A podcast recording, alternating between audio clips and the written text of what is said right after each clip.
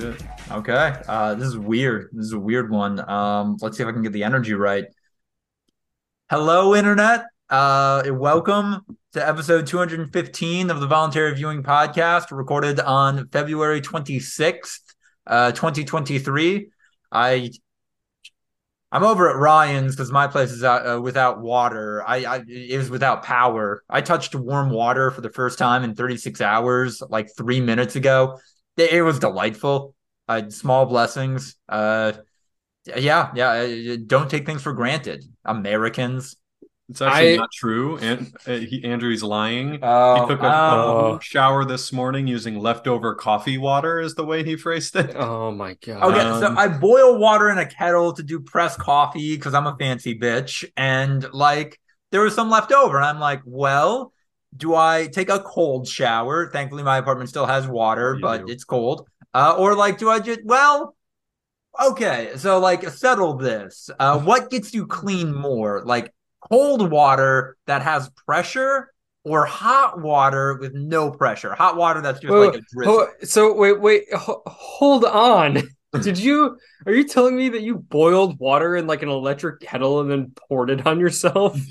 Uh, almost a gas stove. I know under no circumstances do you have to give it to them, but Republicans' latest hill to die on is actually doing me a solid right now. But also, yeah, you just poured it. That's that's why I think you'd get cleaner with a cold shower, is because there's Yes. no way you properly used enough water to get it in a little kettle. Like there's just not enough Yeah, water. but to Take I- a shower. You need a. You need That's not a shower. shower, Lucas. You that you that that's the equivalent of like getting done with a run and like pouring a bottle of water on your head to cool off. It, it doesn't get you clean. It gets you wet. Yeah. That's it. Well, I was wet and I used soap. I used shampoo and like then I rinsed it out. That's a shower. No. Okay. I was in the shower. I think what this should show to us is that if we're ever faced with any sort of apocalyptic scenario a la The Last of Us, just the overwhelming majority of us are not going to make it, not because they don't have the combat skills to fight off zombies or, you know, whatever, which there's that too. But the prospect of going two days without a hot shower is enough to break people now and just that's not going to be a thing in that scenario. I've always said that to Angel. I was like, I will go anywhere and do anything as long as at the end of the day I get a nice bed and a shower. Like I I will get as dirty as humanly possible. I don't care at all as long as I can wash it off and sleep in a nice bed. But yeah, take those away from me. Yeah, I gonna mean, rough. I What's your apoc- what's your post-apocalyptic faction about? Neo-fascism? You got a bed in the shower. All right, here we go. that's that that is what neo-fascists would probably be best at Yeah. is running infrastructure in that sort of scenario. Right. No, exactly. I, I look, I'd I'd see what the God, what are the what are the Washington people from Oh, the wolves, too. the w- W- WLF, yeah, Washington the WLF. Liberation I'd, Front. I'd I'd see what they got going on. If it seemed like they lived pretty nice. they had a they had it nice. I don't know. You could also get yoked. Yeah, absolutely. yeah. They have enough steroids to get. Yeah. ripped. that sounds great. Thriving, better shape than I ever was in in the real world. They'll be like, "Oh yeah, what was your job? Were you like a I don't know, fucking welder or an oil rig worker. Like, oh no, I stared at Excel sheets for nine hours a day. The apocalypse freed me of societal norms. I now can take steroids. Yeah. oh, I come on. Are you pretending that if you were offered steroids in the literal apocalypse, you wouldn't do them? Like, No, of course. Well, I mean, I, I think so. Like, I don't I know what sort of medical treatment you need to do it safely. That's probably not available. But no yeah, such thing as absolutely, fucking lootly. Yeah, it's the apocalypse. you know what's you know what's giving you safety is the gigantic muscles that you built. Yeah, I know. I'm probably going to die within the next three years anyway. Right, exactly. It- it- when you're talking about long term effects, like who gives a shit? We're all dead the Yeah, second look- we become Oh, weak. you can't drink those old water bottles. They'll give you cancer. Yeah. Oh, oh, well. Whoop de doo. Yeah, cancer sounds great. Like Mm. I'll just kill myself. awesome. I, I won't have to go out screaming at the end now of I a have an excuse. pickaxe. oh well, I have cancer in the apocalypse. Cool. I guess the mustache guy from Parks and Rec is going to do a very adorable uh, suicide with me, and we'll die in each other's arms. Fantastic. I mean, yeah. Oh, you mean we're gonna do a better Romeo and Juliet? Cool. They're just gonna literally there there's just people in the apocalypse that roam around looking for people with cancer so that they can do a murder suicide, but like a good one. Like that's that's that's all they do. They just Yeah, want actually- nice. Actually, my religion states that I can't die until I kill someone who is dying Right. and Until end their suffering. Yeah. Your your religion, you know, like a lot of religions, like the Catholics and stuff, they've got some opinions on euthanasia. Your religion is entirely based on how euthanasia is necessary in order to get to heaven. Like it is Mhm. the core component of your Mhm. religion.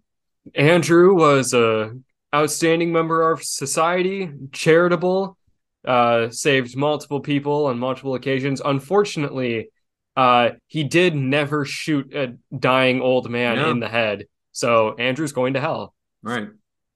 And this Andrew Clark is also going to tell us what he thinks of the XFL season. How you boys, I- the defenders, doing, Andrew? Um, I oh, I feel really bad about this. I have not watched any XFL yet. I always plan to, Wow. and then I just never do. You didn't watch AJ McCarron tear it up and then Oh, give a tearful speech about how like, yeah, I could probably be a backup, but this is way more fun. That's kind of cool. I saw that uh Brett baller. Hundley went in for the Vipers Oh, over the really? weekend. Yeah. Did you do okay? Uh, I don't know. I remember when he was promising, and we were like, "Wait, could we get like a fourth rounder for him? No, We spent too much." Yeah. I, I can't even find scores and stats. Oh God, that's not a great sign for the XFL. Uh, player stats, passing. Yeah. What, what's Brett Hundley's passer rating in the XFL? Um, okay. He's 11 for 18 Hmm? for 98 yards. Ooh, it's rough. N- A lot of No check downs. touchdowns, no picks. Eh, I think he I think he manager. went it he like he went in in the second half. I think their other starter got benched. he had a QB controversy. Oh, Yeah. yeah, he, wait, he's the backup Wait, in the are they He he Are was they- he was the backup to Oh, uh God. Luis Perez. Never got heard of that benched. Uh-oh. Yeah. I I was desperately hoping an XFL team was running a dual QB system. Well, the Good. fucking are these the Guardians? Uh have had three quarterbacks with stats. Damn. Um that's rough. It sounds like Hundley's a game manager in the XFL as a backup QB. Brett, uh, Brett Hundley is Taylor Heinicke in the XFL, which is real sad. Real, real sad.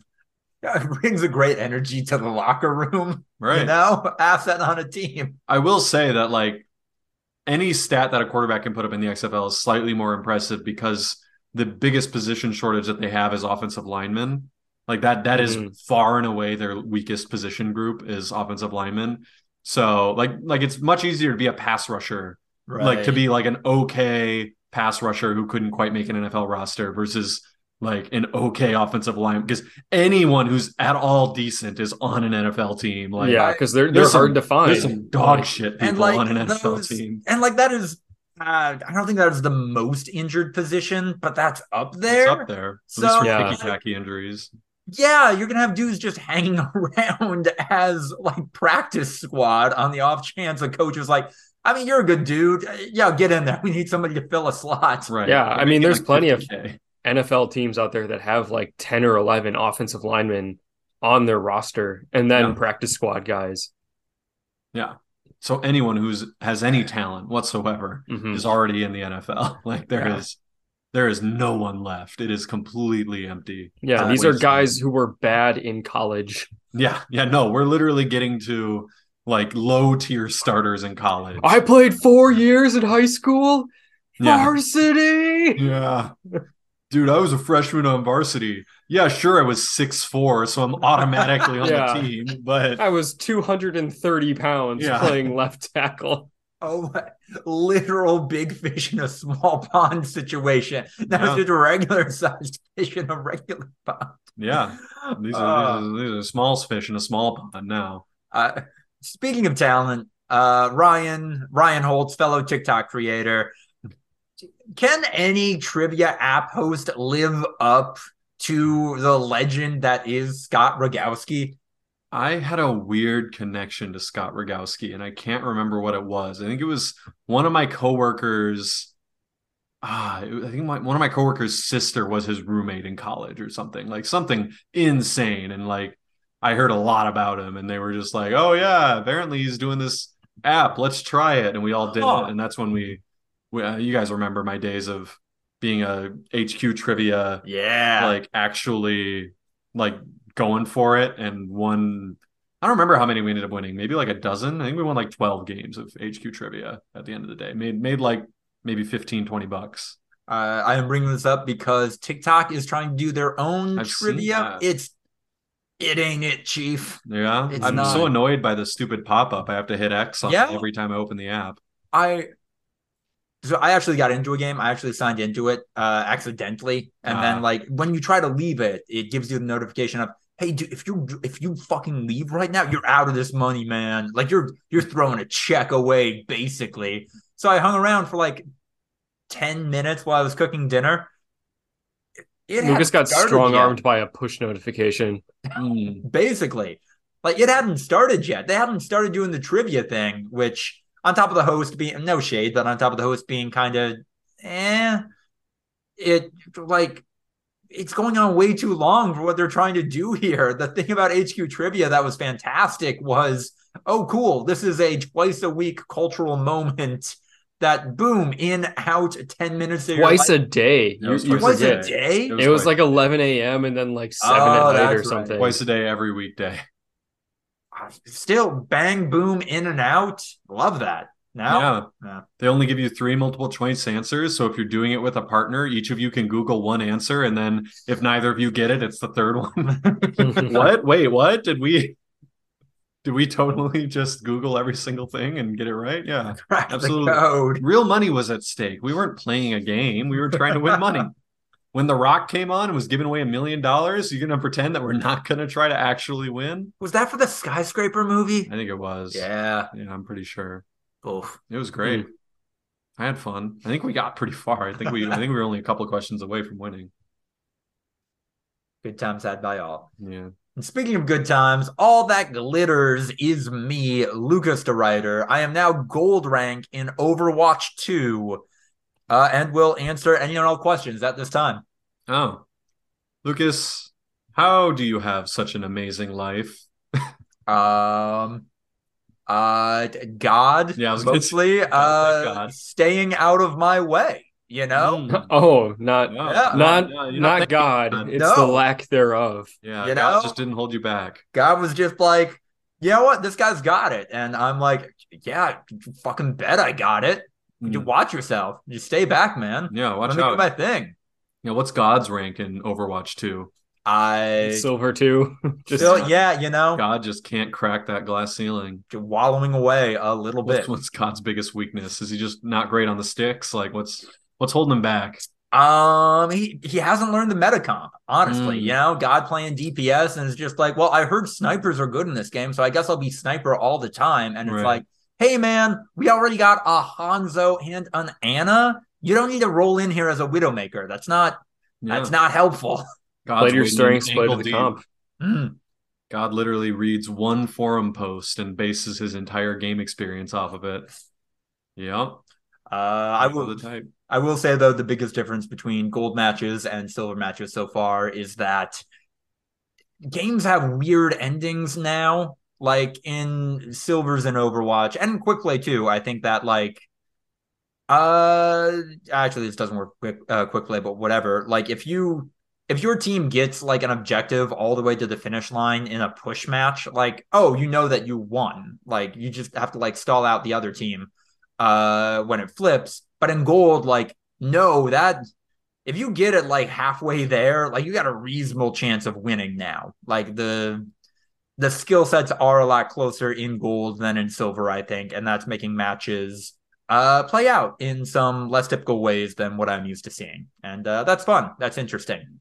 I think I'm going to stop playing now though because I think I've lost like I've had a great streak when I first got to gold. I won like five out of six, got bumped up to gold four. I'm going on to lose like mm, maybe four in a row. Damn. So I think I'm about to D rank no matter how these next couple matches go. of those le- four, what what how many of them do you, would you say you played a significant role in losing? Um, And how do you even gauge that as a healer? How do you even tell that like, yeah, I was the one that held us back this game? uh, amount healed and then kills and assists versus deaths. I and like you know I've realized this more like as a support player uh if the people around me are better that just means by default I do better but um I maybe I was off maybe it was weird maybe my tank wasn't doing well but yeah no I just had a dog shit match as a mercy uh worst on the board of any healer and uh, Damn. that one was me that that L is uh around my clavicle but Damn. yeah no the other ones people people playing sloppy I still just feel like that's my biggest hurdle with Overwatch 2 is the fact that I just genuinely don't understand the difference between doing good and doing poorly. Like it just yeah it just seems completely divorced from any action that I take myself. I I do good because it seems like my teammates are doing good and it seems then like the other something team else is doing happens. bad. Yeah. And then sometimes I do bad and it's because my teammates seem to be doing bad and the other team seems to be doing good. And I just don't get that. Whereas like Battlefield, Call of Duty, and like any other shooter, it's like, oh yeah, I died there and then we weren't able to take the point because of it. Or like, oh yeah, we didn't spawn into that tank at the right time and the tank blew up and now we lost the point. Like, I don't know. I it, I don't know if this is a very helpful point of comparison, but I have noticed that hero shooters have a little bit more of like a fighting game rhythm to them rather than an FPS where like okay, cool. So now the other team is going to do well for a little bit until we can recover or get back into position or charge our alts and not have them have three of theirs go off at the same time. So it is a little there are more exchanges, I think, Hmm. than uh in like a, yeah, something like Call of Duty, something like Team Deathmatch, but uh yeah, I don't have a great feel for that rhythm either. Uh speaking of Call of Duty though, it's coming to Nintendo consoles somehow. Microsoft is waving around a sheet of paper that makes it seem like this is definitely going to happen. So I they they said that it was a 10 year deal. My understanding is that it's not that Call of Duty is going to come to Nintendo for the next 10 years. It's that within the next 10 years, Call of Duty will come to Nintendo. Is something in the language of that contract sa- stating that Nintendo has to make a device that can actually play it? I think what no, I don't believe so. And I think what is going to happen here is like remember in the Wii Wii U era of Nintendo consoles where like ah maybe this is more GameCube and Wii where there were like versions of Call of Duty games coming to Nintendo consoles or like I Yeah. look I looked it up. It specifically said like concurrently with Xbox. mm, mm, I don't Yeah. think this is going to work. No, like, it's not. well, when it says consoles, what is does does that mean? Like just the Switch and the LED switch and the Switch light? Like what is I- what does that mean? console I imagine like their whatever the current version of the hardware is, because I imagine Nintendo is going to release a new console some point in this 10 year period, and then Call of Duty games will be obligated to come out on that. Um, Hmm. this is all a part of like the weird uh, condolences being made by Microsoft to acquire Activision Blizzard. Uh, and famously, Sony has not signed on for this deal with uh, which Microsoft PR is doing some weird stunts on social media to, I don't know, try to turn that L into a W, but it's, I, I have no idea how this is going to work. I love it. Hey, once you're done with your uh God, Animal Crossing village, you can go I don't know, fucking slaughter people and Go rip their pwn some out. noobs. Yeah. Yeah. And play DMZ. Hey, there it is. Why not? this is how we get Animal Crossing skins in Warzone. Yeah, This is how we get Warzone skins in Animal Crossing. that too. I wanted an Isabelle trinket hanging off of my M5. Yeah. Um, and then speaking of Sony, there was a state of play that was bad. I guess the PlayStation VR 2 came out last week, so there were a lot of games focusing on that. Uh, that I don't think anyone's gonna buy. Um, also rhythm visual novel game Goodbye Volcano High will be out in June. Uh, that one's anticipated among certain circles. There's a Boruto game coming out. I don't think anyone wants that. I don't think anyone needs that. There's a new RE4 trailer. Uh, and then some Street Fighter 6 goodness. Cammy's allowed to wear pants now. That's great. That's progress. That's good. Women can wear pants in video games now, guys. Who's Cammy? Uh, the one in the Oh, this green leotard. No, that's, No, that's uh. Resident Evil 4. Oh, okay. Not Foglands, not Green Hell. Uh, the one in the green uh leotard usually with most of her ass out. Oh. No. Yeah. Now she wears pants. She wears pants. Whoa. Progress. PlayStation's March games. Oh yeah, Battlefield 2042. Forgot about that. Oh yeah. Mhm, Battlefield yeah. 2042 now free. Hey, the all-time finesse was when I accidentally got shipped a game, even though I canceled my order, um, and bought it a physical copy, and then sold that on Facebook Marketplace for That's like right. 40 bucks. And yeah, I was like, wow, I really got shafted there because everyone hates this game. And then it turned out, no, the game would be free in Mm. less than a year. So I, I made out. It was you who did the shafting. Yeah. Oh i'm I the one who drop shipper- shafts. Yeah. I saw a fucking drop shipper at the grocery store today. Yeah. He was digging through the clearance section and there was a shelf stalker talking to him. And he was just like, Yeah, I'm like an Amazon authorized seller. So like I I'm like looking for like certain products that Amazon is short on and I'll I'll bring them and I'll sell them at an upcharge on Amazon. Weird. Just buying it at the grocery store and then just selling it on Amazon for an Like what? What were the items? Like I can't remember what he was looking at. It maybe it was like some fucking candles or some shit. I don't know. Oh, it was weird, but yeah, he was looking at the clearance rack and just like digging through. I was just like, damn, is that a is that That's an not a- Andrew Tate stand right there? Like, is that's that not a sustainable business model. I'm gonna go buy ten of these things and then sell them for a little bit of profit. Like you can't. who knows what can't- he's what the profit is that Oh he's my God. for. my God, but he- he's a part of a team of two dozen people running this op all over the city. Yeah, who my knows what's God. going on? Mm. Yeah. So I don't know. That just shocked me. I was like, I always thought drop shipping was on entirely on like AliExpress and like Chinese Yeah. websites, but no, no, you can just go to your local grocery store in the clearance section. I don't know. Wild. You're doing okay, capitalism? You don't seem to be doing okay. No, Between this and the uh the regulation avoidable chemical spills. right. Yeah. Um although you know what? We we we roast capitalism a lot on this podcast. Maybe we should do the same for uh communism. Have y'all seen any of the discourse around atomic heart? Literally. Okay. I'm clicking the I I saw a couple of people make vague, like, allusions to it, but I I don't know what any of it is. So the pitch of this game is that this is a uh, developed by a Russia team, a team based in Russia. Uh, they have made what is essentially Bioshock, but taking place like in Russia and influenced by Russian culture. So instead of being a send up of uh like Randian political ideolo- ideologies in the first two Bioshock games and like uh, American conservatism, racism in Bioshock Infinite. This is just, yeah. What if the Russian Soviet Union communist ut- uh, utopia did happen and it sucks? So nobody's really sure if this game is pro or con communism.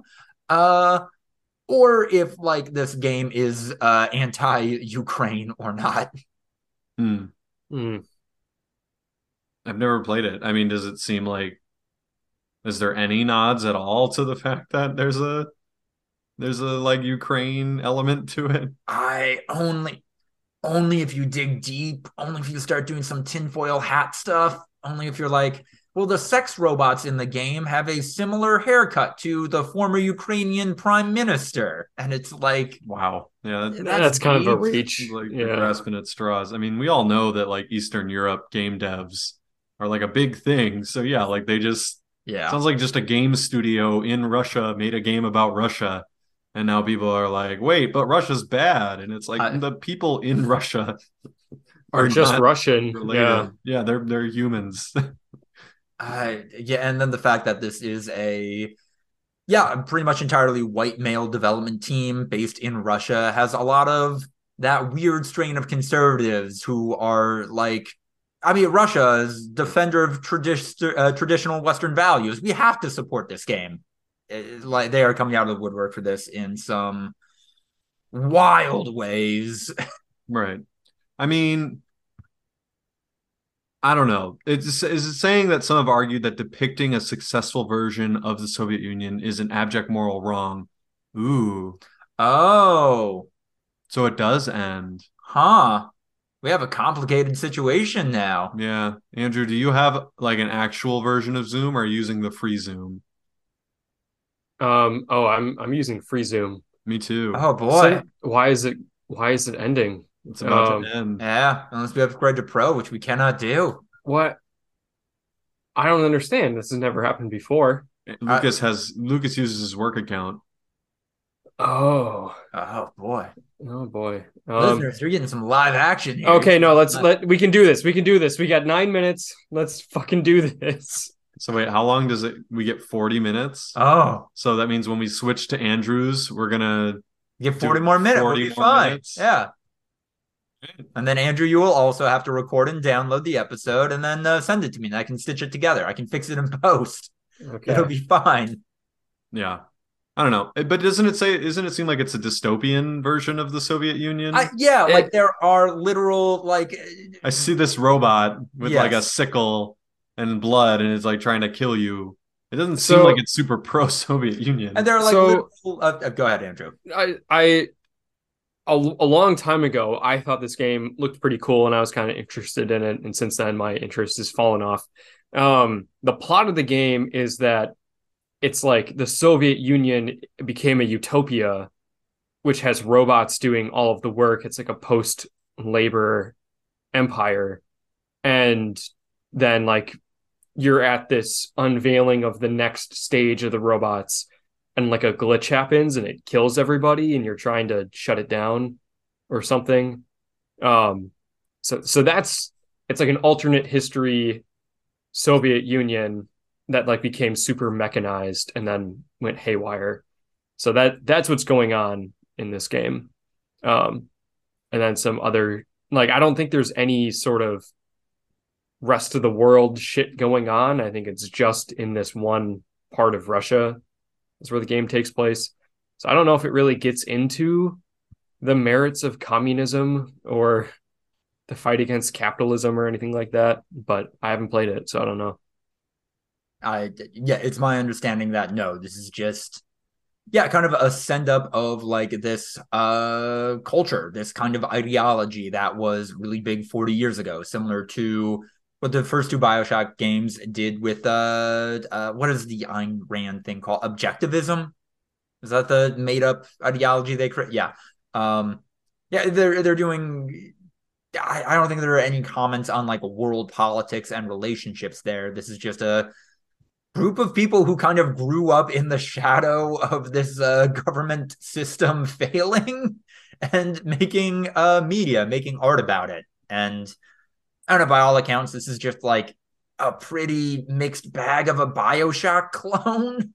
So it's, yeah, it, it it's not even maybe good enough to be having some of the conversations that are taking place around it. Yeah. Well, like I'm sure that some of the game devs are, yeah, probably in support of the Russian invasion of Ukraine because they're Russian citizens. Right.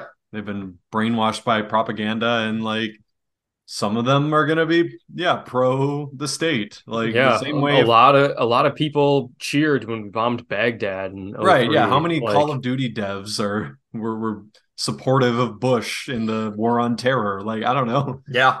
that's it's just a thing. That's what's gonna happen with these types of games. And if you don't want to buy it that's fair like don't do it i'm not gonna I doesn't sound good I guess there is some adjacent stuff about how maybe buying this game will uh, send money to Russian oligarchs, but also like guys like terrible people in the US make money from games that you buy made by US developers. Like it's not Mhm. there's no such thing as ethical consumption under capitalism. I don't know how often we have to repeat this mantra, but like, guys, I get it. We can speak with our wallets, but also I, there's not going to be anything to buy. like literally, Yeah, the the alternative is to create another society, and whether that is through like making a commune and getting away from everyone else, or staging a revolution, those are really your only two options besides just living in the society that we have right now, and maybe not being happy about it. yeah, yeah. maybe throwing throwing fits on Twitter, but I don't think that you should condemn people for buying stuff. I, like, yeah, it's just it's impossible. It's literally impossible. no, what you got to do is start a commune, have your uh, emotionally weird wife point out that that literally makes you a communist, and then be Yeah. super isolationist about it in a way that's. Wait, what? What are your politics here? The last. Wait, what are your values? six? We've created the perfect society, and we will kill anyone that tries to be a part of it. Yeah. Pretty much. yeah. That's that's Last of Us Part Three, right? That's when Jackson's gonna fall or whatever. I don't know. No, I'm curious. we will see. Uh, that's all I have for news. And oh wait, no. Uh, the founder of r slash Wall Street Bets is suing Reddit for removing him from the forum a year prior to the Game GameStonks event. Uh, now that multimedia projects are in the works, he's claiming that he's lost money due to Reddit's actions. Damn. Can we Hmm. summer? Do we have thoughts and feelings we can express in four minutes on this?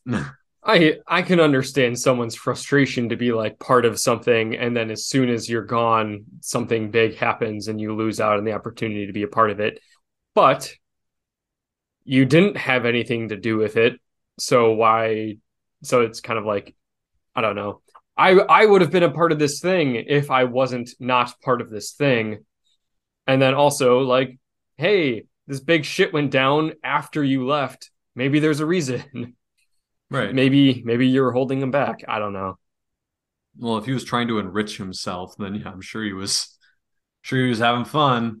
I'm sure he was doing some some weird shit. Uh, yeah, his entire case, uh, this Redditor's entire case rests on him having the moral high ground, actually, and him being slighted in any kind of way, which, buddy, I have a hard time believing a Redditor did not do something to get to merit being banned on a forum. Yeah. I don't know. We yeah have knew. fun talking about that in court Yeah. yeah. It's all a scam. No, I was ironically using these Pepe memes. I, I'm not. I'm not about that. Yeah. All right. right. Two and a half But- minutes. This is the weird zone. well it's probably i don't know how how fast can you talk about uh jojo's and fire emblem Yeah, she's Uh, Before we switch not over. fast speed enough. him through. okay then we should probably just switch over right I think we pause and then jump into yours. Yes. And we're back just in time to talk about JoJo's Bizarre Adventure, Part 9, The JoJo Lands. Uh the weirdest thing about this is that COVID is real in the JoJo's Bizarre Adventure universe, which doesn't doesn't seem right.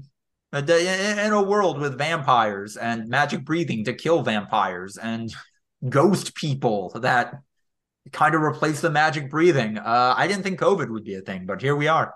What year does it take place? Uh, essentially now, like vaguely, like uh, what if it was just like like 1864 And literal COVID comes Yeah. in. COVID 19, the They- novel coronavirus. They have to develop Zoom before computers. so that the printing press can keep running. They develop No, they're like they're doing school via uh remote what- learning. and what what's it called? Um where you where you use Morse code. Oh, Telegram? Yes. Telegram. Yeah, Nice. school via Telegram. I think they just literally invent a video chat service without the internet and without Mhm. any modern computers. They somehow found a way. It's like, oh, if we use this mimeograph and reverse the crank and wire it directly to our telephone line, it looks like we can get a, a crude video image. And kids can go to school. Jojo, stop. R, stop. You, stop. Approaching, stop. Me, stop. I don't think that's how telegraphs work. No, I thought that was a thing. Like you had to do stop after every word. I don't think Not after every every word. sentence. It's yeah. Oh, Right? It's a sentence thing. all right. Do I remember a paragraph of dialogue from JoJo's Bizarre Adventure now? Probably not. All right. Why not? Um, but yeah, no. Uh, outside of that, it takes place in Hawaii, which I think is fun. That this is another JoJo explicitly taking place in America. Um, this opens with. I can't believe I'm saying this. Like a really good depiction of the problems with policing and specifically American policing in a manga that is just not a thing. Like this opens with like the main JoJo uh, of this part, Jodio, and uh, his gender nonconforming brother being pulled over. Uh, the police officer sees that uh, JoJo's brother like is just uh, it's not specified yet, but just not white. And so the police officer is kind of like, oh, so I can do whatever I want. And then it's revealed that like JoJo's brother is both non-white and a part of the LGBTQ community. And then the cop is like, oh, I can really do whatever I want now. And then they beat the shit out of them and light a cop car on fire and go deal drugs and be gay, do crimes. And like, that's fucking phenomenal. Like, that is cool, like, politically great shit, in my opinion. But then the JoJo's name is Jodio, which is literally a smash up of a good guy name and a bad guy name. And that's how you know he's going to be morally gray. And like, it's so stupid, but also fantastic. I no one else does it like this. What what drugs do they deal, Lucas? Uh, they're in little baggies, so I'm thinking Mm. that's either heroin or possibly marijuana. It's in black and Oh. white, so it's hard to tell. Heroin and marijuana are not similar, not similar drugs. You They know? don't look the same at all. or have any sort of similar effects. Yeah, We'll get an official color version in like a year and a half, and I was gonna we'll say what, find this, out. This is in black and white. Yes, Why? because that's what manga is. It's in black and But white. This isn't manga. This is this is anime now, right? No, this is the manga. Part nine is the, this is the manga Oh, release. I apologize for not specifying. Oh yeah, I thought this was No. this was anime. No, no, no. Okay. We, we got a while before we get to. We still got to do the cowboy part and then the weird memory mystery part before we get to the drug dealer part. Hmm. Yeah. I don't know. I feel like morally gray. You got to draw the line. Where where where where do you draw the line? Because it's not it's not weed. Obviously, if you're a weed dealer or whatever. Yeah. But like, I don't know. Getting into like heroin and meth and stuff. I feel like the line has kind of been crossed. You're not. You're you're getting pretty dark gray there. Like you are you are ruining people's lives. That's that's kind of what you're doing. Uh, yeah, potentially. Um, but like, yeah, I think this JoJo is pretty morally gray because it literally opens with, "Hey, what up? My name is Jodio. Uh, this is the story of how I became a multimillionaire. Like, this is what I'm about." Like, previous two parts was like, "Oh man, what self worth do I discover to replace the hole in my soul that came from never having my father's love?" Or how do I protect my family? How do I protect my found family? What is identity even? And now we're just at the Key and Peele sketch of, yo, our gods are bitches and money. Let's do this. I mean, hey, Yeah. to each their own. Uh, so yeah, that's the first chapter out. Uh, very much enjoying it so far. Only other thing I have to shout out is that uh, there's like a their like fence is like a giant Hawaiian woman, like not not even like overweight giant, just the physically largest human being you have ever seen, and she's a giant Hawaiian woman, and I think that's fun. I think that's fun representation in this media. I hope she doesn't end up being a bad guy, but uh, yeah, go, going great so far. Um, also the new the JoJo's his stand is a new one. His stand is like called November Rain and has a weird walking eye design. Uh, and if you hate it, if you are one of the people online who hates it, I want to publicly call you a coward. We, we, we've had so many parts of like, oh yeah, the main stands they just look like people, but a little fucked up. Like, no, come on, let's get weird with it. Why not? Let's do it. What have y'all been checking out? Jedi Fallen Order? Yeah, uh, I think I mentioned a couple weeks ago that I started playing that that game. Played it for a while, took a break because I got busy. Uh, finally finished it a couple days ago, and yeah, it was fun. Uh, like a fun Metroidvania Souls-like game. Um, interesting story not like super complicated or original or anything, but it was a good time. Uh, the sequel comes out in a couple of weeks. Ooh. I think I might get it. Okay. Uh, like I, I had a good enough time in the first game, uh, which uh, I got for free because it was one of the free games for PlayStation in the month of January, uh, which was like such a clear ploy to get people interested in this series, like in time for the sequel to come out. Uh, but I'm a sucker, so I might might just buy it. I so so you're going to buy another Souls like before you finish the other Souls like that you are like 40 hours into. Yeah, Jedi Fallen Order is hard, but it's not like super frustrating. Okay. The way that Elden Ring is, it's it's much more casual.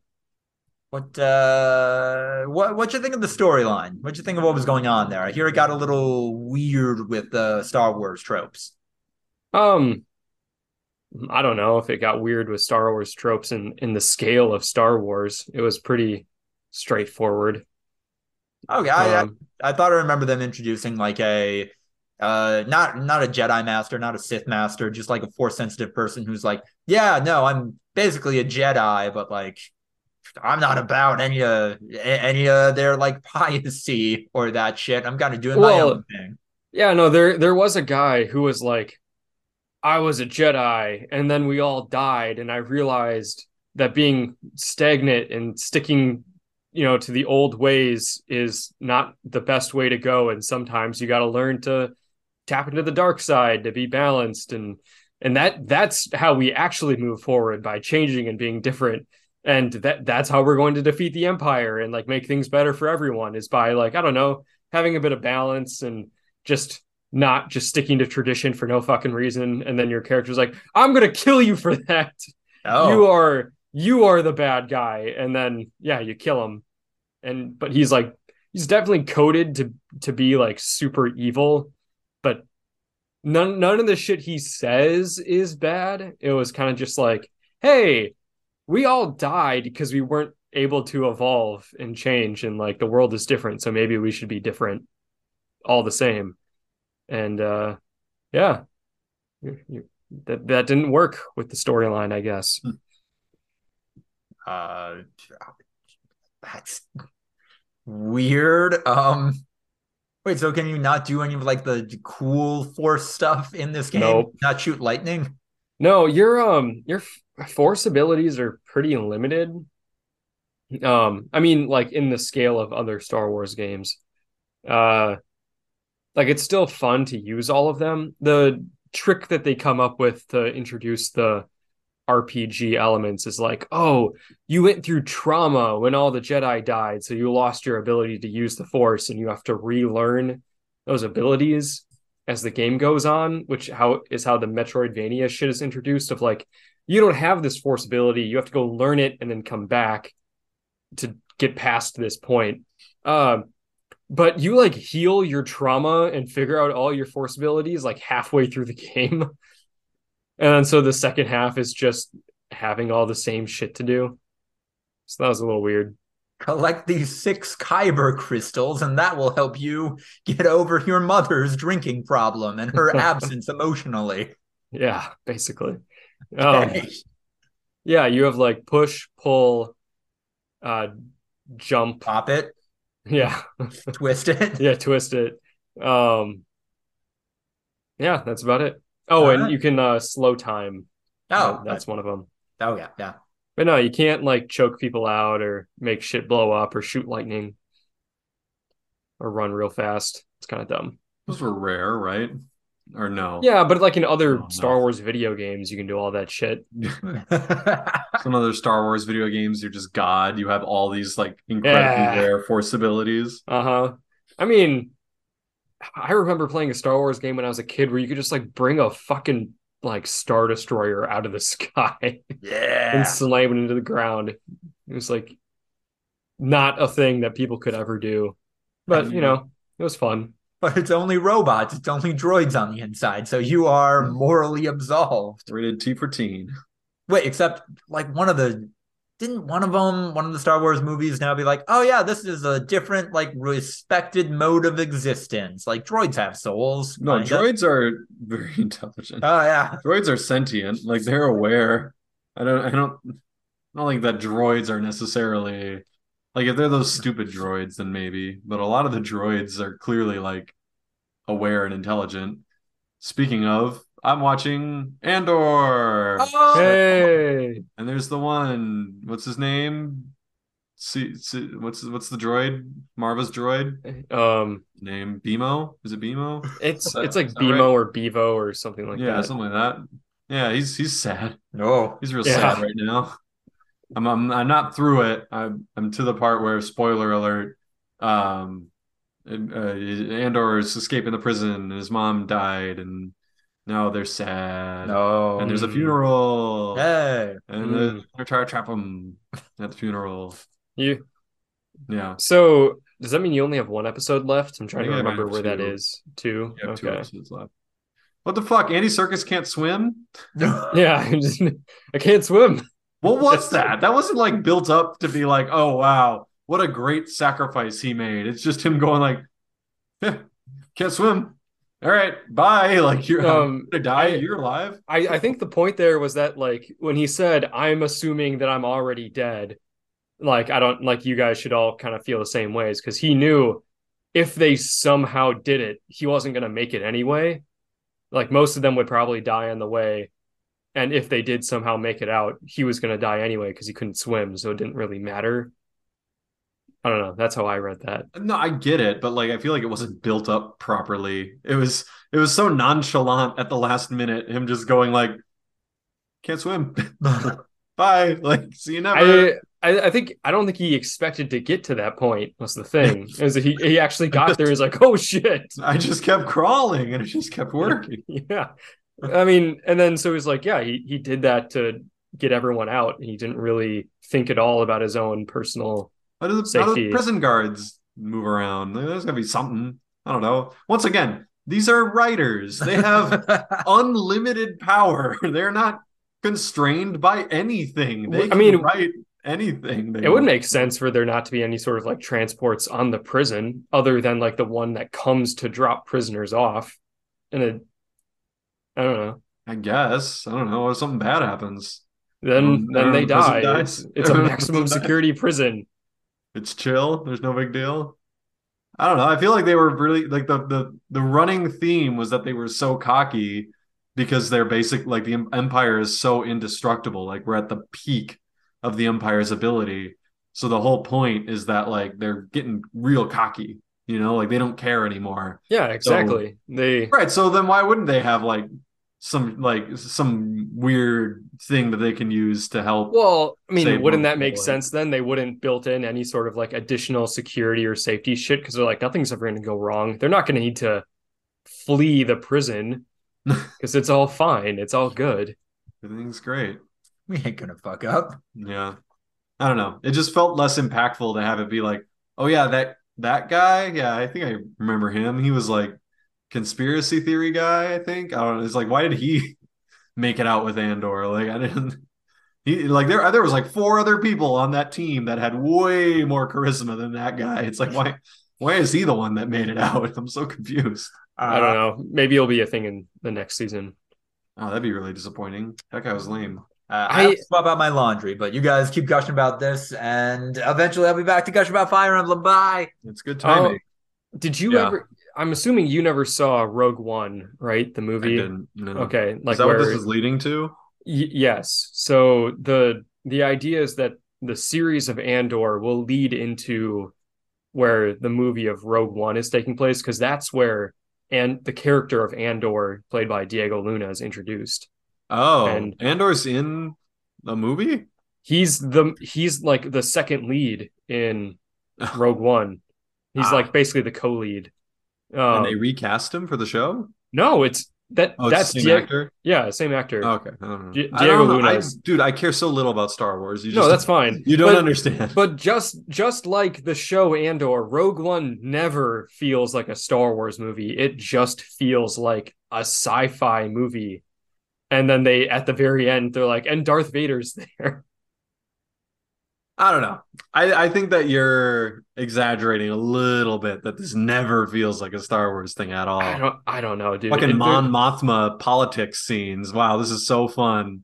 I love this. This is great. I love that she's just like, oh my my friend from my childhood needs to help me. Oh, and there's this gangster banker, and oh, I my think that storyline's interesting. and I like that storyline. It's It's fucking bullshit. It's the politics from the prequel sequels that make them all suck. Like yeah, but like they made No it more interesting. shit. I don't know. Like we we I could not care less about that entire plot line.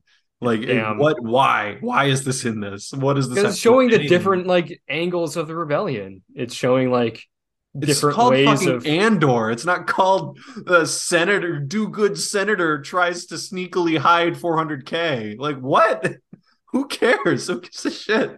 It's oh, rich senator feels bad, so she tries to join the rebellion, but she's things- funding she's she's got like- more than she can handle. Like she's like trying to take down the empire from the inside you know she was part of the fascist regime and now she's not like she's trying to to undo it while Yeah. also hiding i don't know no, I'm not saying never that, watched like, a political thil- thriller like yeah, it's a bad political thriller. I agree. like, yeah, that's what I get what they're trying to do. And yes, that would exist in this universe, but the show is called Andor, and it's much more fun to watch a guy like trying to escape all this shit who's like kind of the little guy and on the outside versus no, this just establishment senator awkwardly fumbling around trying to cover her tracks and like, oh, if they find me, it's gonna be bad. It's like I don't this is this is so irrelevant. I just don't I just care. I just really disagree. I I think we've reached a point in that storyline at least where we're not going to come to a common ground. What's a movie that you would closely compare Andor to? Like what what's a what's a sort of like I don't know a, a prison breaky like whatever kind of action adventure. Uh, it could have some heist element. Like what what what's a movie like that? Like there's they're out there. Grand Budapest Hotel. That's fucking great, uh, but not not the same vibe. No, not, not, So- not even close. Sure, let's play it. In Grand Budapest Hotel, imagine if a third of the movie Grand Budapest Hotel just followed this random ass politician trying to cover her tracks as she tries to help the main characters. Like, never- but but not directly. She never meets any of the other main characters. She's not actually trying to help them. More just like she's supporting them generally often the often the capital. We never got a lot of the interiority of the uh, old woman that hotel Yeah. old hotel guy was fucking. Yeah. Uh, how much money was she sending to the Grand Budapest? Exactly. Well, okay, Yeah. okay, okay. You want to okay.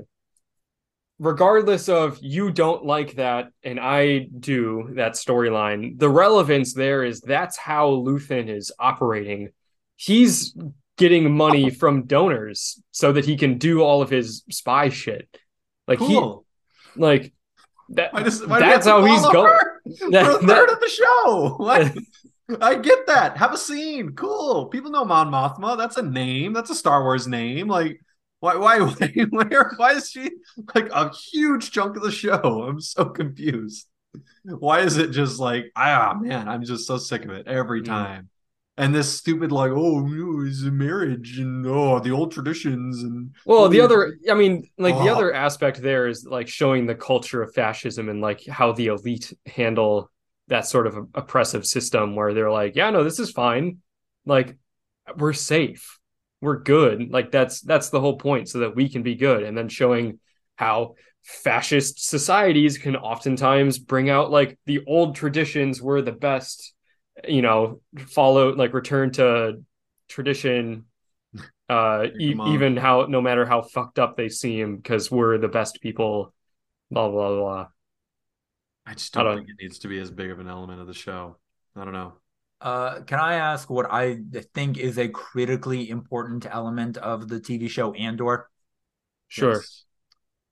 Does anyone ever refer to him as Andy, or do they just use his full Christian name Well, for the don't. entire run? Because Andor is his last name. Oh, yeah yeah andor's his last name. They basically never refer to him as Andor. what's Yeah. his first name? the the bad guys sometimes call him Andor. yeah Usually they say Cassian Andor, Ah, and all of his friends call him Cassian or Cass. okay, oh, okay. So we do have some like uh, uh, uh more endearing nicknames going on. and his Okay. his actual name is like Casa, right? Because he was living on like the Lord of the Flies planet or whatever. Oh, is it not Cassian?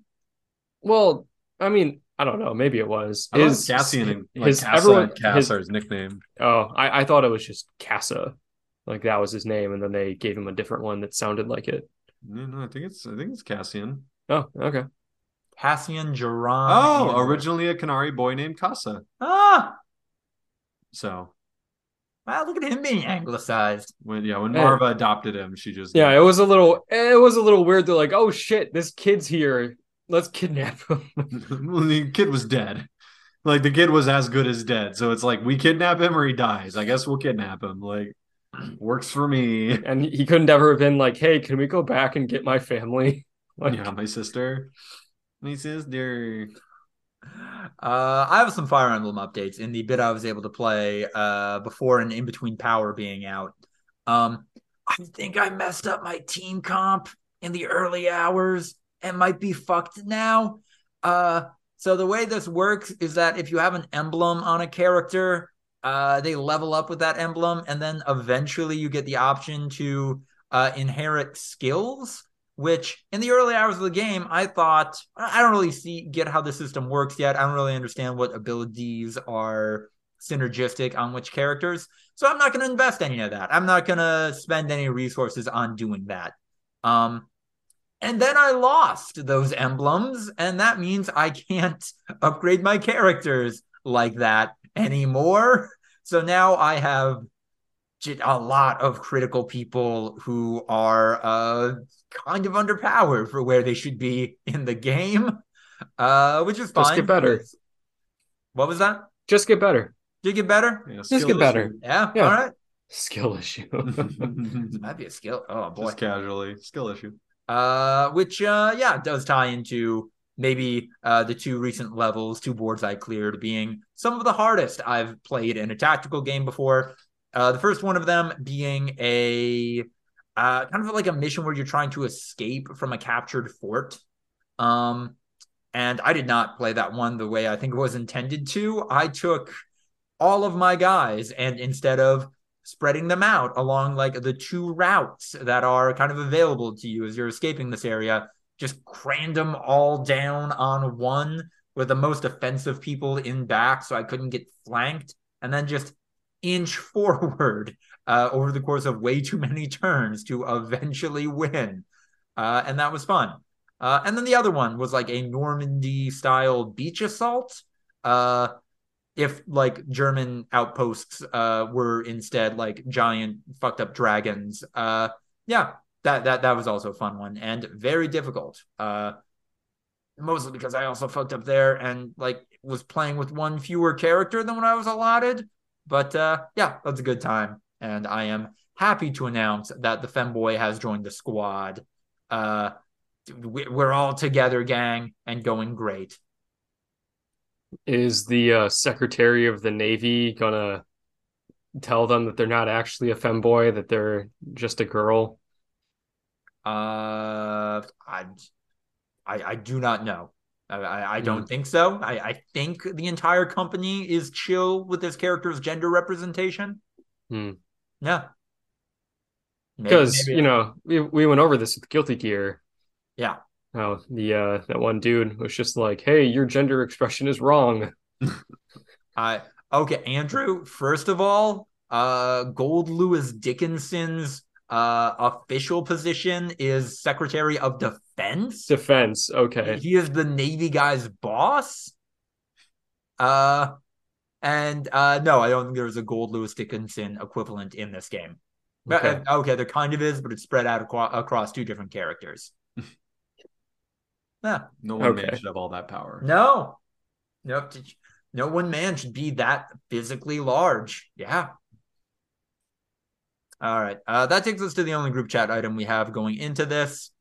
Uh, The Last of Us, episode six. Did they get rid of the giraffes, or am I No, misremembering that's when that later. happened? That's yeah later? no the, Not the, the later. draft is time. much later Yeah, the, the the giraffes are right before the end. Okay. yeah i mean we, we only got three episodes left so giraffes coming soon question there mark was a poster. Anyone see the giraffe poster? I saw the giraffe bedroom? poster and I, I was did like, are we getting this instead? No. I've I've You're avoided all of the like you know next week on The Last of Us and like no, other something- trailers It was and in her bedroom. Yeah. Well, when right before they had the famous scene that was straight out of the game. oh there was a Joel. giraffe Yeah, poster there was a giraffe poster Oh, in the background. But I think like when I listened to the podcast with Craig Mazin, he said that they just did that scene like exactly from the game. it is. To, like, it the is worth- wallpaper and stuff. I yeah I, I looked it up this morning actually it is exactly the same There was there was two slight lines that were differ that were different, and I can't remember what it was. But they even kept in like apparently the voice actress Ashley Johnson, who originally like she put the emphasis she did fucking in like the wrong place in the line, but they kept it because they thought like it kept the emotion of like the scene, you know, that she was kind of like falling apart. It didn't even like really make sense the way she said it. But then I guess they just told Bella Ramsey like also make this seem super off the cuff and cool that like you're falling apart and you're saying fucking at the wrong point in the sentence grammatically. But yeah. No, no giraffes. But we saw Jackson in the first game.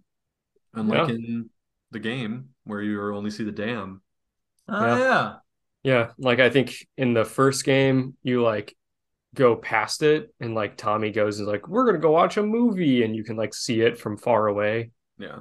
and then in the second game you actually are there and shit Apparently it was a budget thing. The reason you don't go to Mm. Jackson in the first game. Oh, I Oh. Believe that. Yeah. They didn't want I to mean that game it. was delayed a lot Yeah. just like the second one Yep. They didn't want to model it, so they just put you in a dam. Uh, communism has never looked so good. I mean, communism quite literally does work at the commune level. Like that's what it Yeah. was made for is a small group yeah of 200 to 500 people. When you scale it all the way up, guess what? You, you're probably gonna run into some problems. Yeah, I mean, com- communism thing. might even work at the single country level. It's just Yeah. when you reach empire level, a dozen country, multi multicultural, one country's in charge of everyone else kind of shit. Yeah, it might not work great. Mm. Especially when that country was previously run by oligarchs and then still was. yeah, sneakily. I if I recall correctly, doesn't communism also call for the eradication of religion, which that's never in like the Um, world experiments. We've never been able to distance the two at that scale. Mm, well, communism doesn't inherently call for the eradication of religion. Marx specifically was like, religion is kind of the same way where you know with the the power structure of capitalism. So it's it's not going to to free the mass like Yeah. religion is keeping the masses from freeing themselves in this life. Marx Um, basically when he was writing was struggling against an, a powerful like two giant religious powerful entities with like the Orthodox and Catholic churches like they're they who were political entities in and of themselves so Yeah. it's more that he was fighting against an ideology in the same way he was fighting against capitalism And so yeah, I mean, communist It'd be a better society if no one had religion yeah com- communist china like definitely made a concerted effort to not necessarily like ban religion but like really highly discouraged it yeah so yeah Yeah. I mean, Uh-huh. and I think the one step removed from that was when like Maria was like, "Yeah, we got a multi-faith church." I don't know, just being Yeah. kind of like, "Ah, like whatever." I How many fucking religious people are left? Like, I'm sorry, but what God do Yeah. you pray to? That like it's like, yeah, this is chill. Uh, the humans turn into mushroom No, no. zombies. none of none of none of the previous religions are left. It's oh, this is all new church. religions. They've all they've all been started in the last twenty Right. years. This is There's this the is Church of the Mushroom God, Yeah, exactly. the the Church of I don't know anti-fungals. Well, I very opposing. yeah, religions. they're Protestants, but they're protesting the existence of mushrooms. it's nothing to do with Martin Luther or any of that. How how was I supposed to feel about Maria as a character? I couldn't quite get what the show was going for there.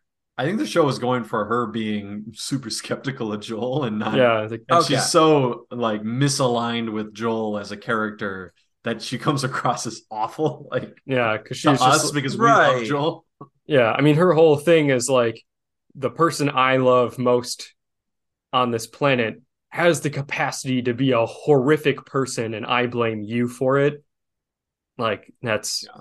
kind of where she's coming from. Like you, you made my husband murder innocent people, and I'm not gonna look farther into it than that. Like, yeah, It's an easy scapegoat. Hmm. That's for sure. Um, and then one other change, uh, one other thing I'm not sure if it's a change or not. Uh, did go uh, in the game? Did Joel get stabbed and that's why he's laid up for a while, or was he just sick? Oh he. God, no! He, It was it was much more uh, he dramatized. falls Okay. off a balcony and That's- fucking okay. gets, Gets stabbed with impaled a rebar. of rebar that sticks through his body, and it's like, oh, he's dead. He's Yeah, dead and then and then there's a whole like scene where he's like stumbling and shooting his way out of the university, and yeah, and then he collapses and then it's like how many months later and it's just ellie hunting for herself and you kind of assume he's dead for a while until they do the whole like i need medicine and it's like wait the fuck? The what now? I don't know what medicine cures being completely punctured end to end by a piece of rusty rebar like well the the wound itself is healed, but the bacteria is there. I need Yeah. a tetanus shot. You know that that's it, and then he'll be. And in the game, he gets the shot, and within like two hours, Yeah, he's, he's walking around. Ugh. Yeah, He's pretty easy. You're you're rescuing her. You go from getting the shot to rescuing her in about that, that is a wound hours. that, with today's like medicine infrastructure, you'd still be laid up for weeks. Yeah, if you get rushed to the hospital instantly, you're probably still spending a couple Yeah. months in the she hospital. as they- stitched him up with like fishing line and then like two two or three weeks later gave him a single shot of penicillin No, but in the game he has the old man strength, which the show has pointed out oh, that's not real. Like Yeah. that's not. It's the opposite. yeah they're like joel is a guy who thinks he's joel from the video game yeah. I, to, Joel has played The Last of Us, and he thinks he's that Joel, but he's not. to be fair, him snapping a dude's neck while he is stabbed in the gut, that was pretty video gamey. That was I kind of disagree. I feel Really? like Joel's kind of lame. Like Joel, oh, okay. Joel's not, and like because Craig Mazin, I think, was so fascinated by the like he keeps failing the people he loves theme that he wants that to be the main through line. So he just makes Joel a fucking weakling who constantly gets beat. Like Joel, Joel hasn't won very much in this show. I, I i think the implication there is that in the background before this joel has been joel from the video game like the fucking terminator uh but now that he is being overcome with his relationship with ellie and he's afraid of losing her that's making him a weak piece of shit but but they never show him again. being joel from the video game they just show him being basically a guy who has mean- somehow survived this long the Tess stuff definitely happened before Ellie. Like I don't know. I if you listen to the podcast, I think Craig Mazin's really harp harping on the fact that he keeps failing all the people he loves. Yeah, no, I'm Uh, I am failed listening to the Tommy. podcast. Tommy joined the Fireflies because Joel failed him.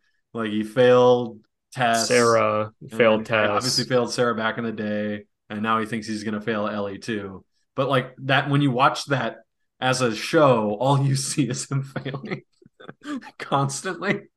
You really, and then when you play the game, all you see is him winning, and then there's Yeah. a couple of times where he gets caught. if we had gotten an episode of like in between there where it's showing Yeah. all the nasty shit Joel did, like before he got to Boston, maybe it would have been a little bit better. Where they're like, I mean, because like they said Robert's terrified of you in the first episode. Like everyone in the quarantine zone knows who Joel is, and they know him as this unstoppable badass.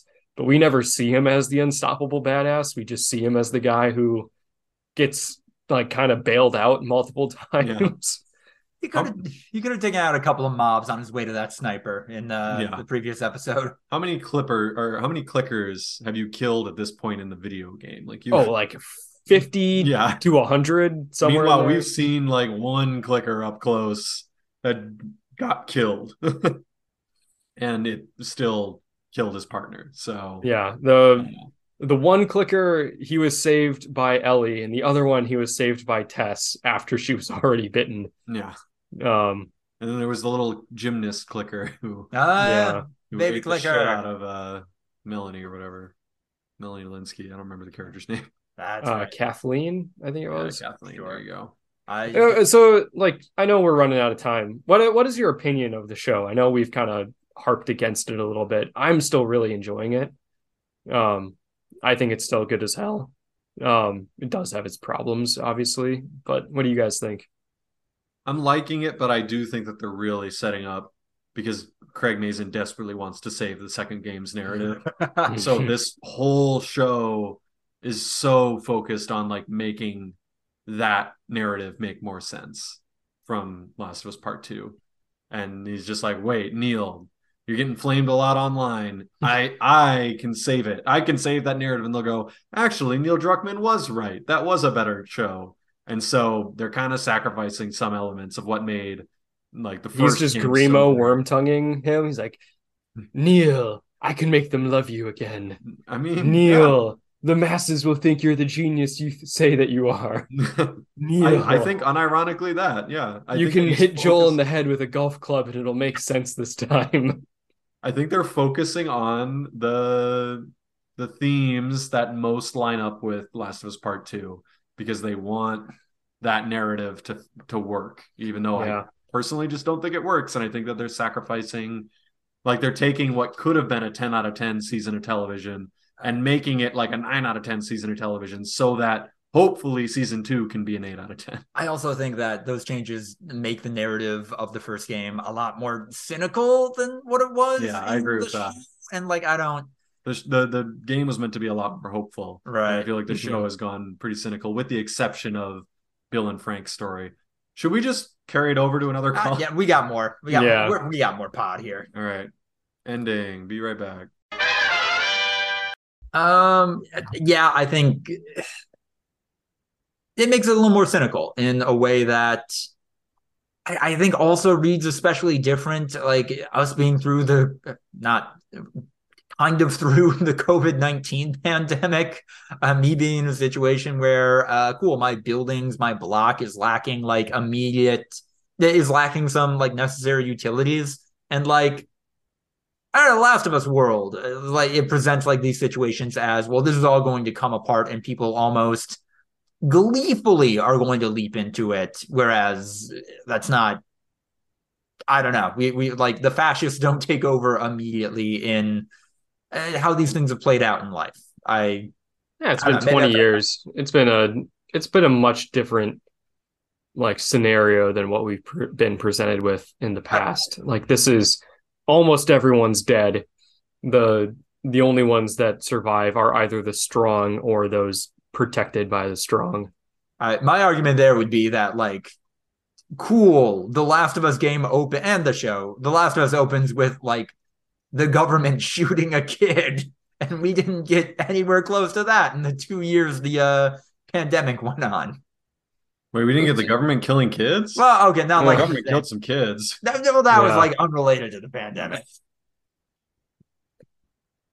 Our pandemic wasn't quite as deadly. Gonna throw that one out there. Uh, Death rate not quite as intense. Yeah, Um, not this the, the pandemic even if we had not shut anything down would have killed an unacceptable amount of people, but also not even probably a percentage of the population. Um and like yeah, in this universe, like eighty to ninety percent of people are gone. Yeah. I don't know. I just think I'm looking back at like some of the main changes that they've made, and I'm just like, oh yeah, like you said, is it Kathleen?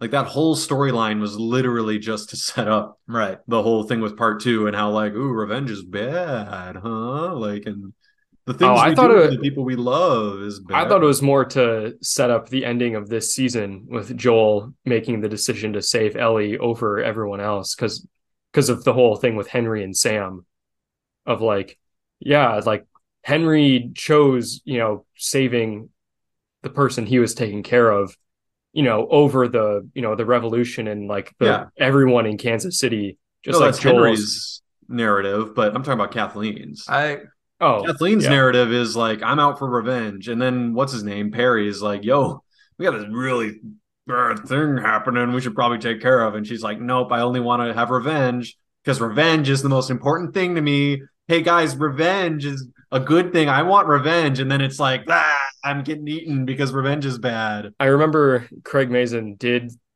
bring up like specifically the the second game and the inspiration for that in the podcast. He was just like, "Yeah, her brother was her Joel, and when her Joel died, she wanted to kill everyone else." People who have played the second game know what Yeah. I'm talking about. Yeah, exactly. like, oh yeah, No, I'm telling you, that they're just any any main change is just to try to soften the blow and make the second narrative more digestible. And I, Mhm.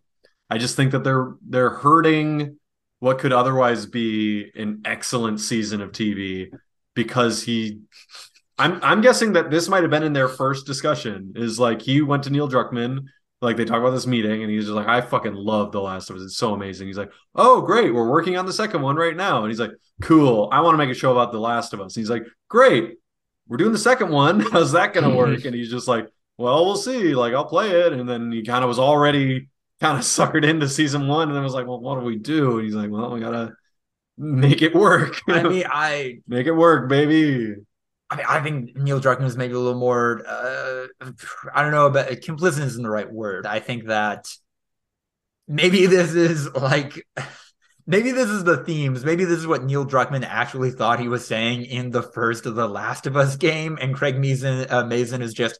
We, we can punch up the script a little bit on lap two. We can make it more apparent so that it bleeds into the second game better. I he's, he's retconning. He's going full J.K. Rowling and being like, well, because the second game was poorly received, I'm going to pretend that that was the point all along. And if you liked the first game, you should like the second one, and it's I- your fault if you don't. Like, it's just because you're bad, not. I think you're we- extrapolating a little bit. I think that there's a difference between like trying to form your script in a way so that the continuing narrative makes sense and trying to like manipulate the public perception of a different piece of media by changing your script. I I don't know. I think you're taking it like maybe like two steps too far. They want it to be good. They I- they want this to be not a limited series. If they had done a limited series of The Last of Us and just done the first game, I think this could have been a perfect season of TV. And instead, they've weakened it a little bit so that they can try to make it more palatable when we go into I- season two. Because, boy, people sure do love Pedro Pascal. Like, Dude, but what what if they fucking change it? They've changed a The couple of things. Not doesn't like they're not What? doing that shit. But what if they do? how Or or what if they kill him off in the end of this season? Like, No way. dude, fucking I, I don't think that's happening. uh, I don't. I, I don't. I, I think that Neil. what if they kill not gonna- Ellie instead? That would be make- worse. Yeah. And make Objectively, that would Pedro be Pascal worse. go on a revenge rampage. Like it was bad. That would be worse. Like I'm, and again, this is me like trying to distance myself from the shitty people that don't like The Last of Us Part Two. Like killing Ellie would be much worse than what they did. Like I don't. It, this is bullshit. I- like. I, I'm not a fucking misogynist because I don't like the way they treated the, that story arc. I God, if we're talking hypotheticals now, I wonder if in their uh their second lap on The Last of Us Part Two, if they just don't do this weird like in media res structure, does that fix most of it? Does that make it better if these events are playing out concurrently, cutting between characters like TV shows do but it not games concurrently. can? Yeah, Uh, we okay. we There's we talked no about shot this that they do five episodes of a season and then harshly cut to the main bad guy and do the other five episodes. Like that would I- I What just if, no, no. What if it's what if it's Craig not Mazin. five episodes of a season and then another five episodes of a season? What if it's ten episodes of a season and then and season then three. season three is the other perspective? I have too much faith in Craig Mazin, y'all. Like there is no shot that season two doesn't open with the Abby origin story that we that we got halfway through Last of Us Part Two. Yeah, That that will open season two. I would be shocked if Oh, it goes God, any other she- way. Oh, I'm betting. dude, they I, it might be in this season.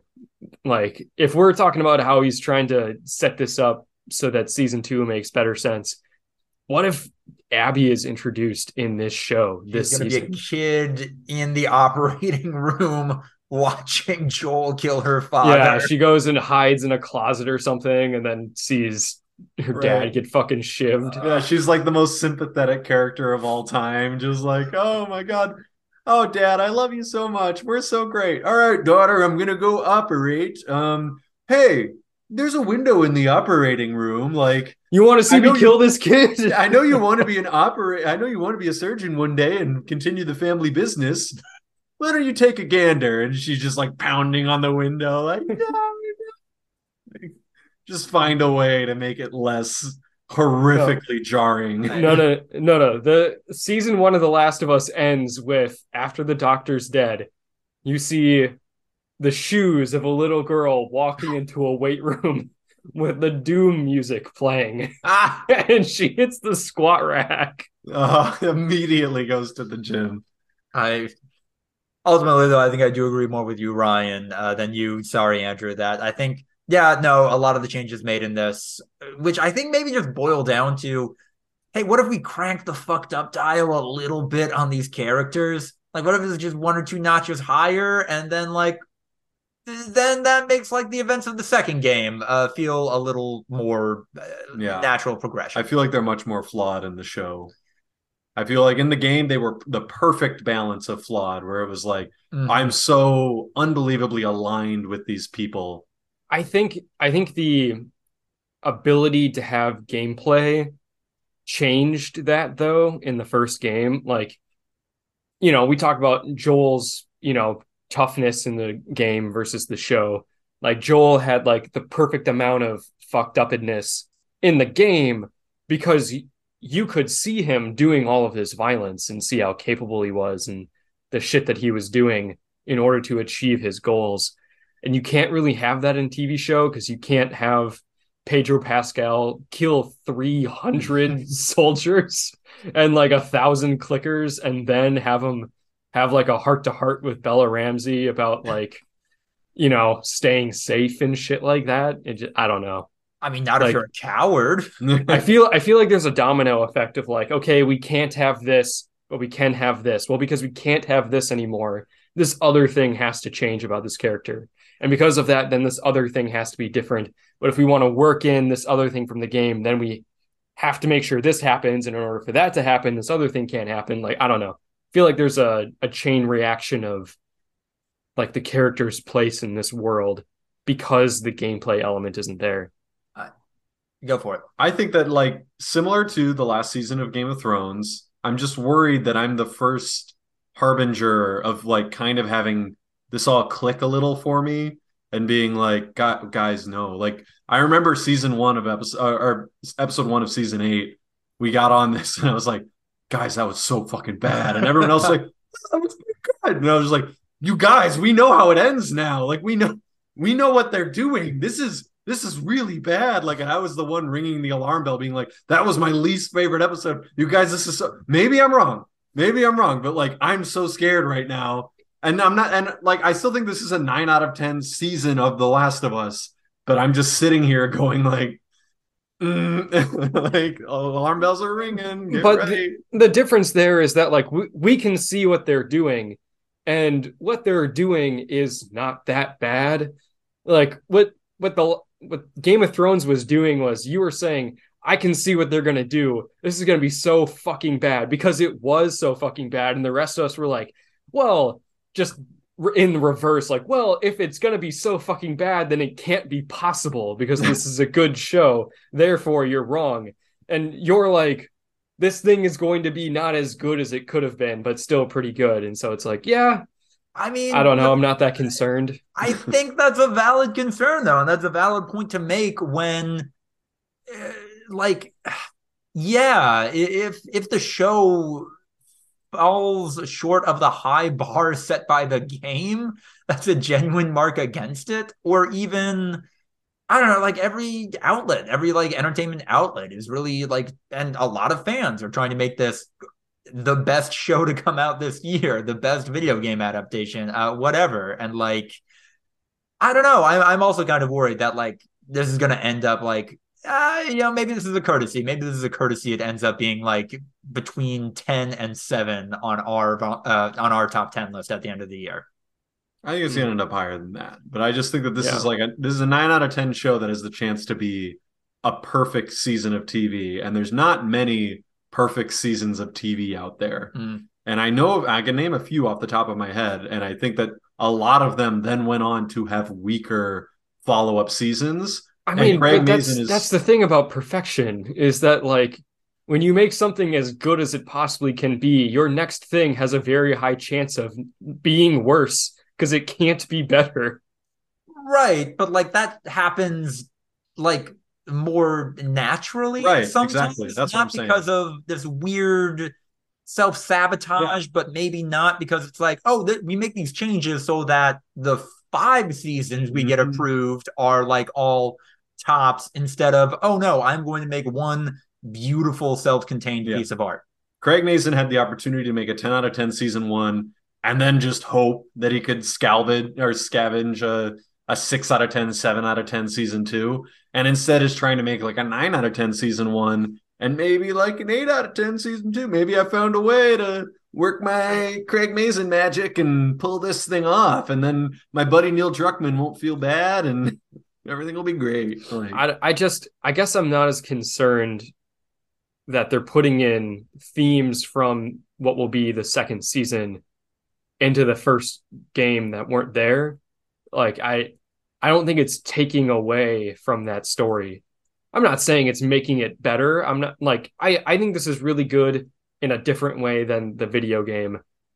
I don't think that adding those themes are taking away good things from the game. I, mm, I don't know. Mm, But like I- I also don't feel strongly enough about that opinion to to say that you're wrong. I, I definitely see where you're coming from.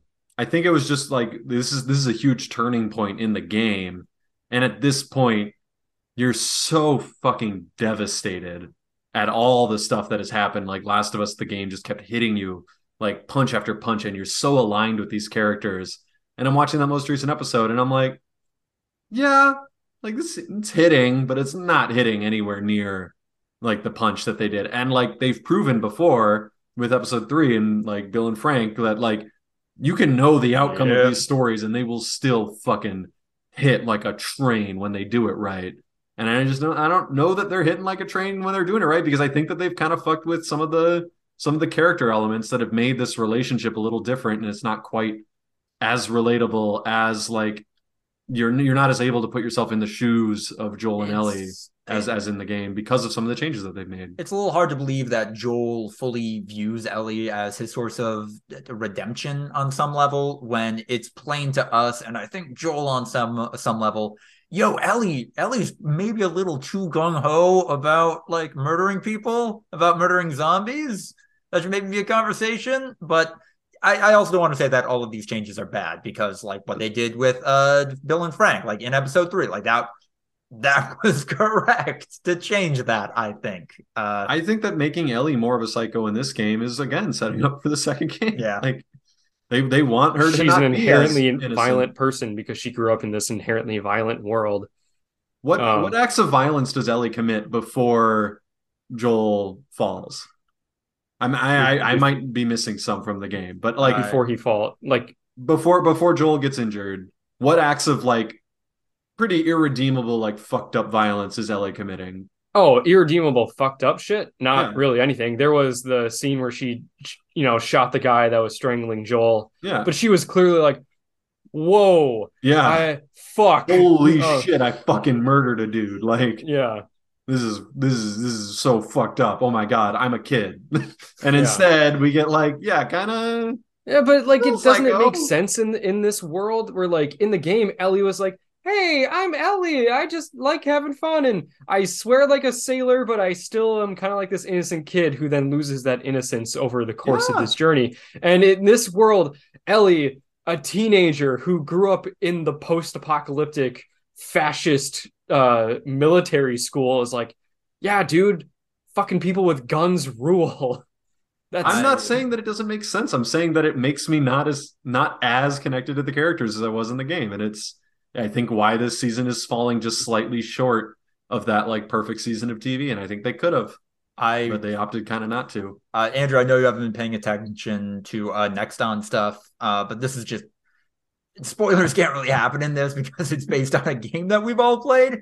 I really think they're setting up that like instead of uh, Ellie finding out that she's immune uh, through the DLC story with Riley, I think in the show she's going to like she's going to ice Riley. Like that's that's her first kill. Like that's the trajectory of being fucked up instead. And, Well, I, yeah, I think they're setting it up where like you know they get infected and then like Ellie's the one that puts Riley down. yeah, Like, like that. I don't know how I feel about that change. I mean, If but that- is in fact what happens. that was kind of imp- I mean it that must have happened in the game, right? Like Ellie didn't turn and Riley did. So either Riley or either Ellie then like shot her or she just left her there. So I don't know. an important difference, I think. Um, we're getting a little long in the tooth, though. Uh, Ryan, I got to hear that. What are your what are the perfect seasons of TV? Oh, I think Stranger Things season one, that's definitely like a perfect season. I Hmm. think Westworld season one. Oh. Again, like these are these are two shows that I think came out. They told a 10 out of 10 story, didn't give a fuck about setting up anything else. And then as a result, kind of struggled out of the gate after that. And that's okay. There's that's fine. Um, I think a lot of limited series obviously end up being more perfect seasons of TV. Yeah. I think that like Chernobyl, like Band of Brothers, some of that stuff that's Yeah. designed for one season ends up being a perfect season. You're I kind of like, like, telling Breaking- you're you're Breaking basically Bad season four, Oh, I feel like Hmm. that's that's way up there. in those limited series though, you're basically just making like a a 6 to 10 hour movie Right. and like I think that is a really good length to tell a story. I feel like sometimes human movies brain. condense what doesn't need to be condensed. So Yeah. I think having a lot change between seasons is important for a narrative because, yeah, like at the end of the day, I think a season is a good amount for the human brain to really like live in this world.